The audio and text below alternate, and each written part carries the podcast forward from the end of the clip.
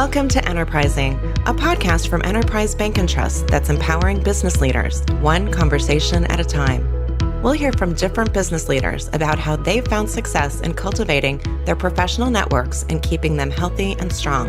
I'm your host, Alana Mueller, an entrepreneurial executive leader whose primary focus is to connect, inspire, and empower community. We at Enterprise Bank and Trust thank you for tuning in to another episode. Welcome back to another episode of Enterprising Podcast. Today I have with me Maria Maffry.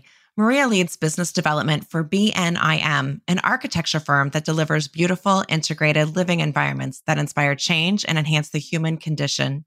She is a visionary leader who leads from her core personal values and sees no limit to what is possible. And before we get started, I have to share a personal disclosure. I've had the privilege to know or know of Maria for many, many years, as she has a stellar reputation in my own Kansas City professional community. Additionally, though different class years, our children attended school together from the time they were kindergartners through senior graduation.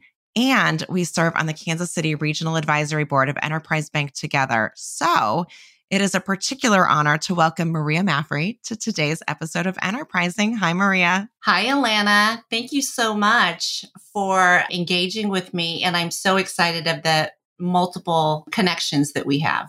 So great to be with you. I'm so glad you're here. I'm so glad you're here. I want to kick off our conversation by learning about your career journey.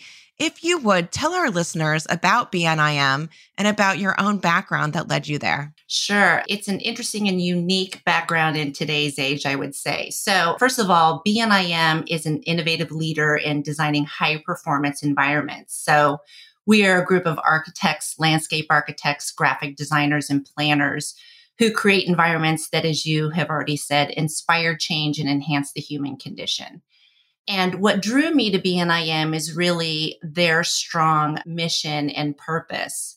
I um, basically started at BNIM after college. So I was in college at Washington University in St. Louis and, you know, had taken a year off, took a gap year before gap year was a thing, came back to Kansas City and ultimately landed at, at BNIM. It was meant to be a very temporary gig while, you know, I took some time to really figure out what I wanted to do. And of course, ended up, you know, 30, almost 32 years later, here I am. And so that's, I know, unusual to be in a place for so long. But what I think people would find interesting about my journey is, um, you know, when I started, we were about 38 people mainly just in Kansas City. And I interestingly started initially as I think back in the day, it was even a secretary, not an executive assistant. Wow.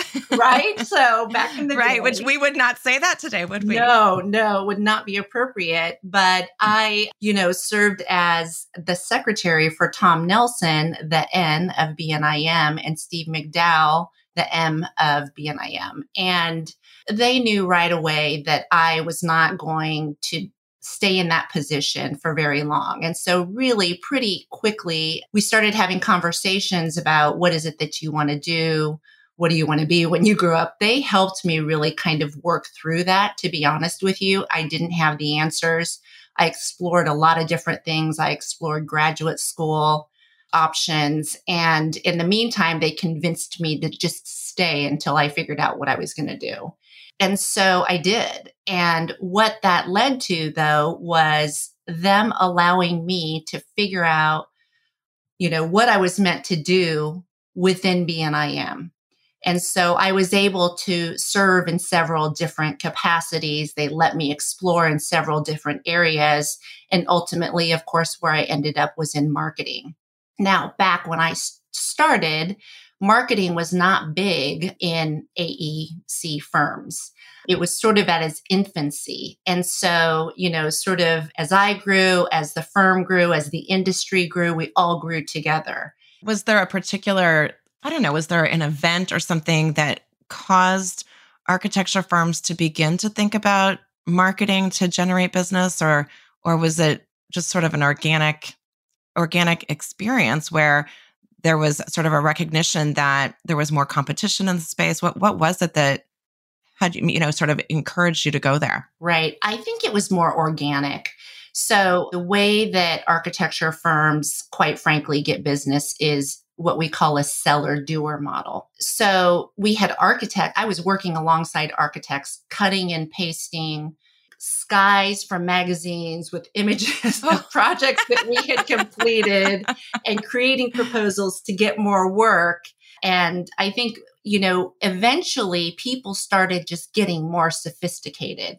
I'm trying to think of the programs that even um, Quark, I think, was the first sort of desktop publishing program. Oh my gosh. I mean, I thought you were going to say like, um, oh, BIM modeling at one point became a big deal. I mean, it's so interesting. I, I don't even know if those or um, CAD CAM. I don't know if you were using any of that, but when you say cut and paste, I'm, I'm like literally thinking about getting a pair of scissors and a magazine and cutting it out of a magazine and pasting it on a board for like almost like a we would call it a dream board or a vision board today, but that's not what it was then. that's how we did it back in the day. It was amazing. So, you know, as time evolved and technology became an important factor in what we did, I think that's really when it started to change because proposals started to get more sophisticated. Everybody started getting into it. And so it just became far more competitive. So, first of all, I love your story. And it's, isn't it just sort of, it's almost like that age old, almost like American dream story where you go off to college,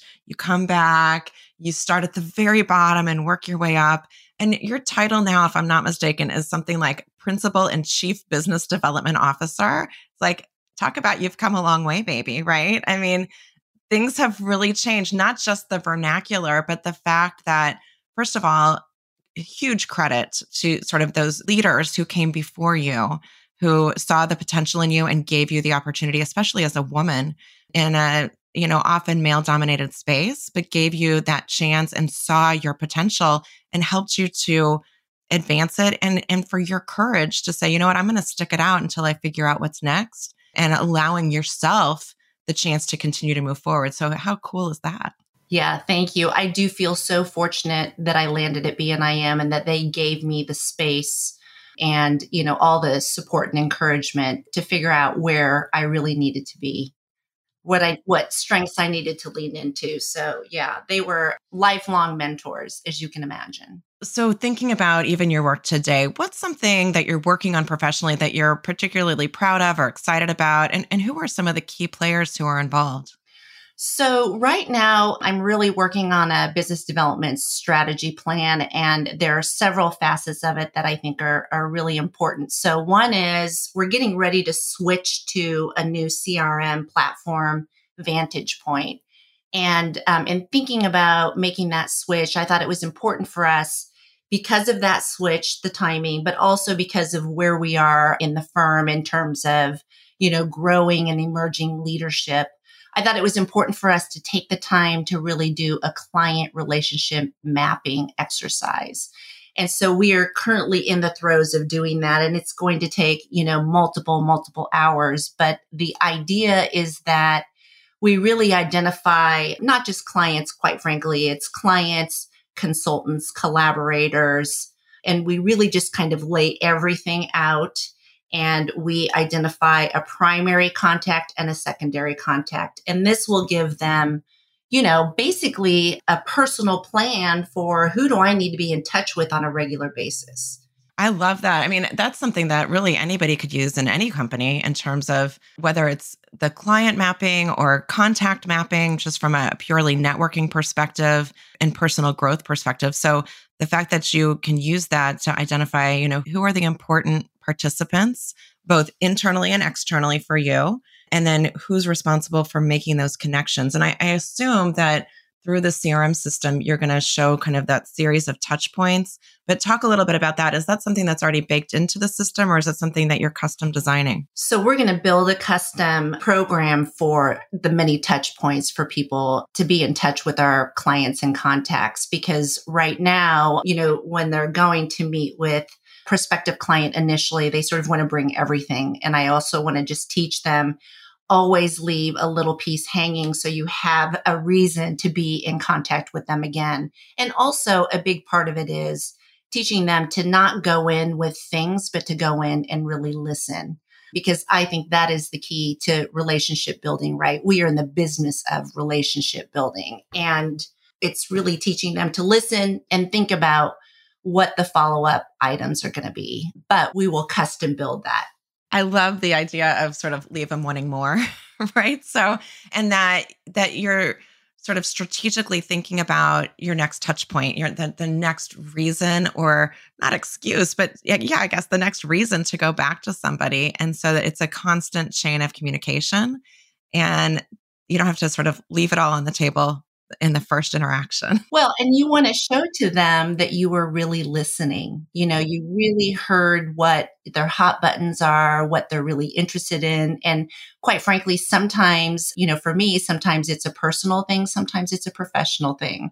You know, it's like, oh, we were talking about, you know, going on a trip to Japan. I happened to just go on a trip to Japan. So sending them some information about, you know, some key places you want to see or things that you can't miss when you do there. You know, so I think it's baking all of that into the process. The other facet of it is, other component of it is creating a civic engagement strategy. You know, again, architects in particular, and I know engineers and, you know, others are not, they like to hang out with their people. generally. And so when we go to events and things like that, it's really trying to get them out of their comfort zone and get them in client facing positions. And again, crafting this civic engagement strategy around that to get them more visibility. Great suggestion. So that's sort of an exciting thing going on. You know, on, on the flip side, every business faces challenges, whether it's a downturn or something like COVID that hits us. Talk about a, a challenge or an obstacle that you and or the company have overcome and, and how did you make that happen for yourself? We've all faced them right? For us the one that comes to mind actually was the crash of 2008 you know when that happened at the time bnim's clients were primarily corporate clients. We were doing a lot of work with developers and workplace clients and of course when the economy tanked nobody was building. Nobody was thinking about their workspace. Everybody was, you know, scrambling. And so that really made us focus on looking internally.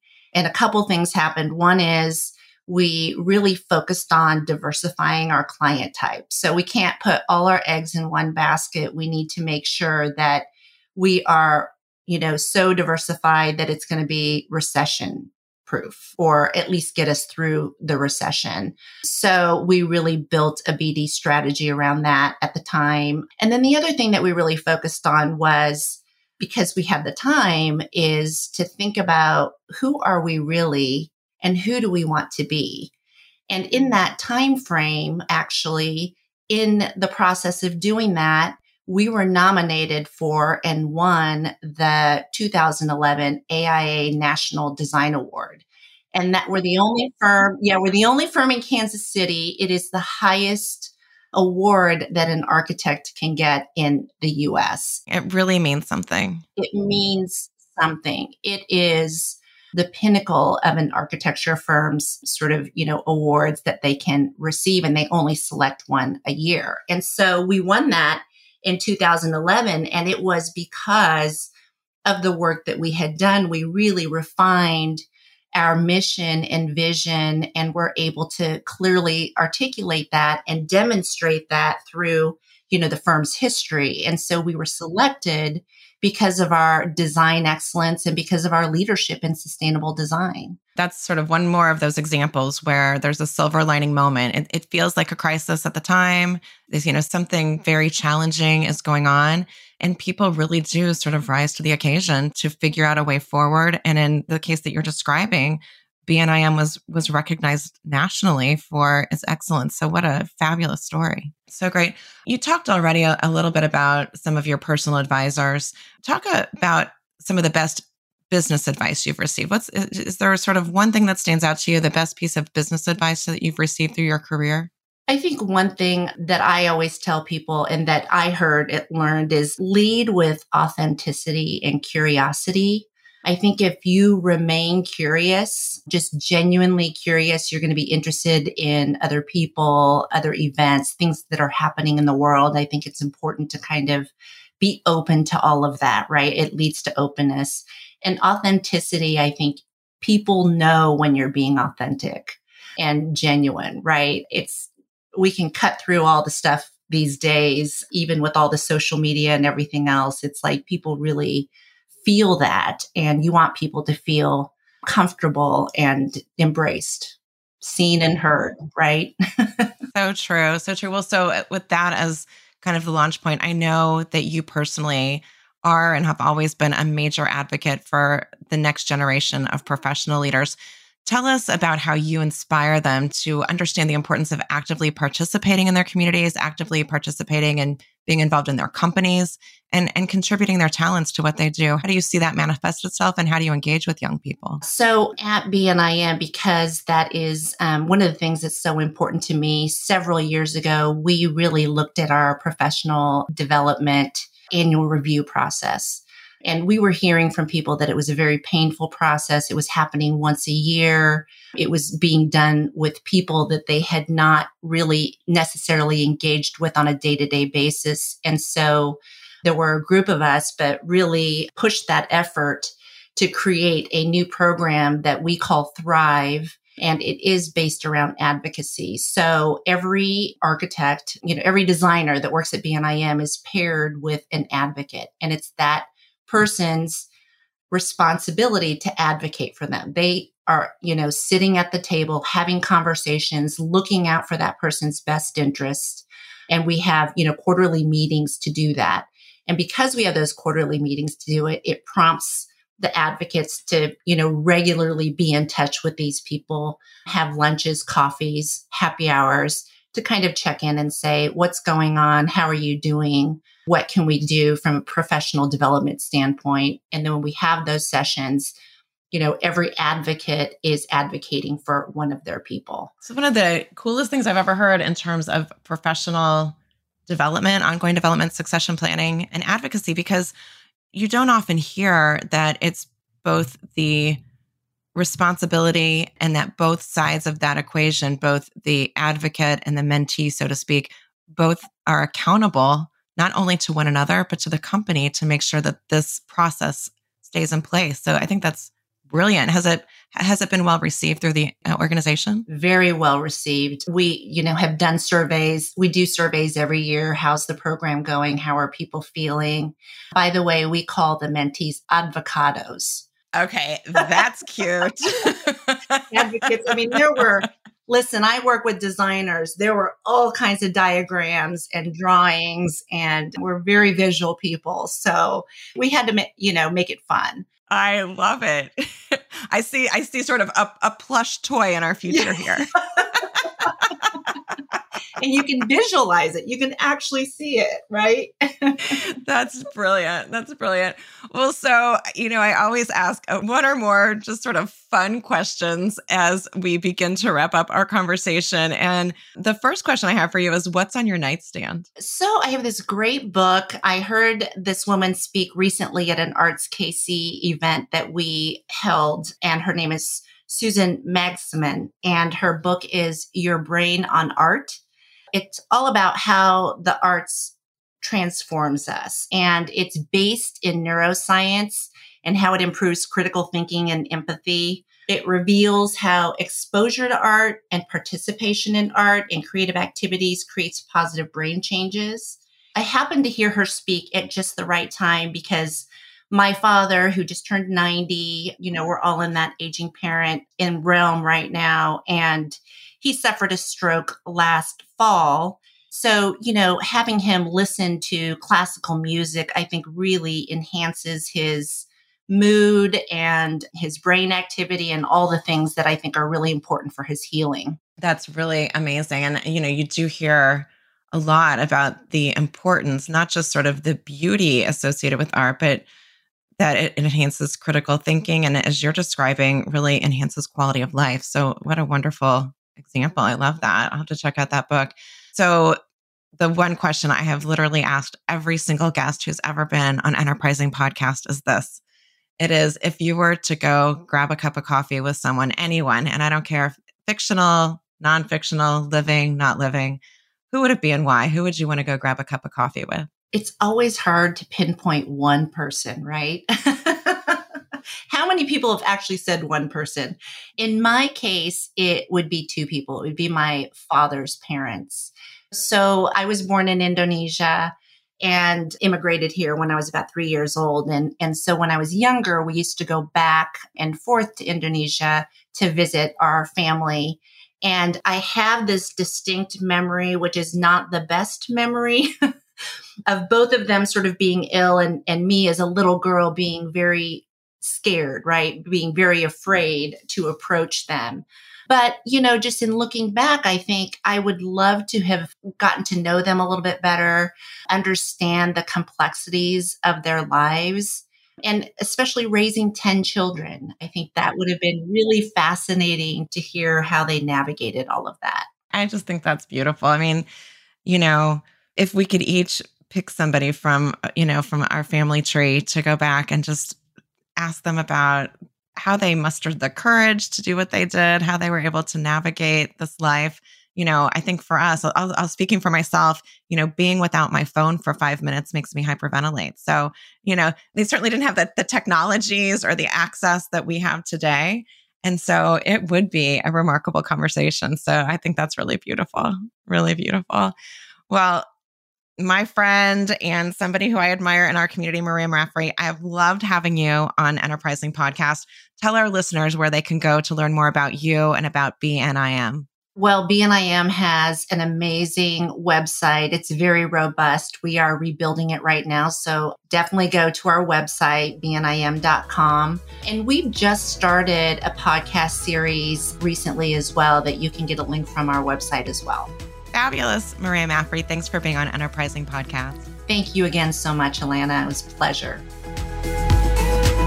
Thanks for joining us this week on Enterprising. Be sure to visit our website, enterprisebank.com slash podcast to subscribe so you'll never miss an episode. If you found value in today's program, please consider leaving a review on Apple Podcasts or telling a friend about us. Enterprising, powering business leaders, one conversation at a time. The views expressed by Enterprising presenters or guests are those of the presenter or guest, and not necessarily of Enterprise Bank and Trust or its affiliates. All content of this podcast and any related materials are for informational purposes only. Enterprise Bank and Trust does not make any warranty, express or implied, including warranties of merchantability and fitness for a particular purpose, and specifically disclaims any legal liability or responsibility for the accuracy, completeness, or usefulness of any information presented. Enterprise Bank and Trust is not under any obligation to update or correct any information provided in this podcast. All statements and opinions are subject to change without notice.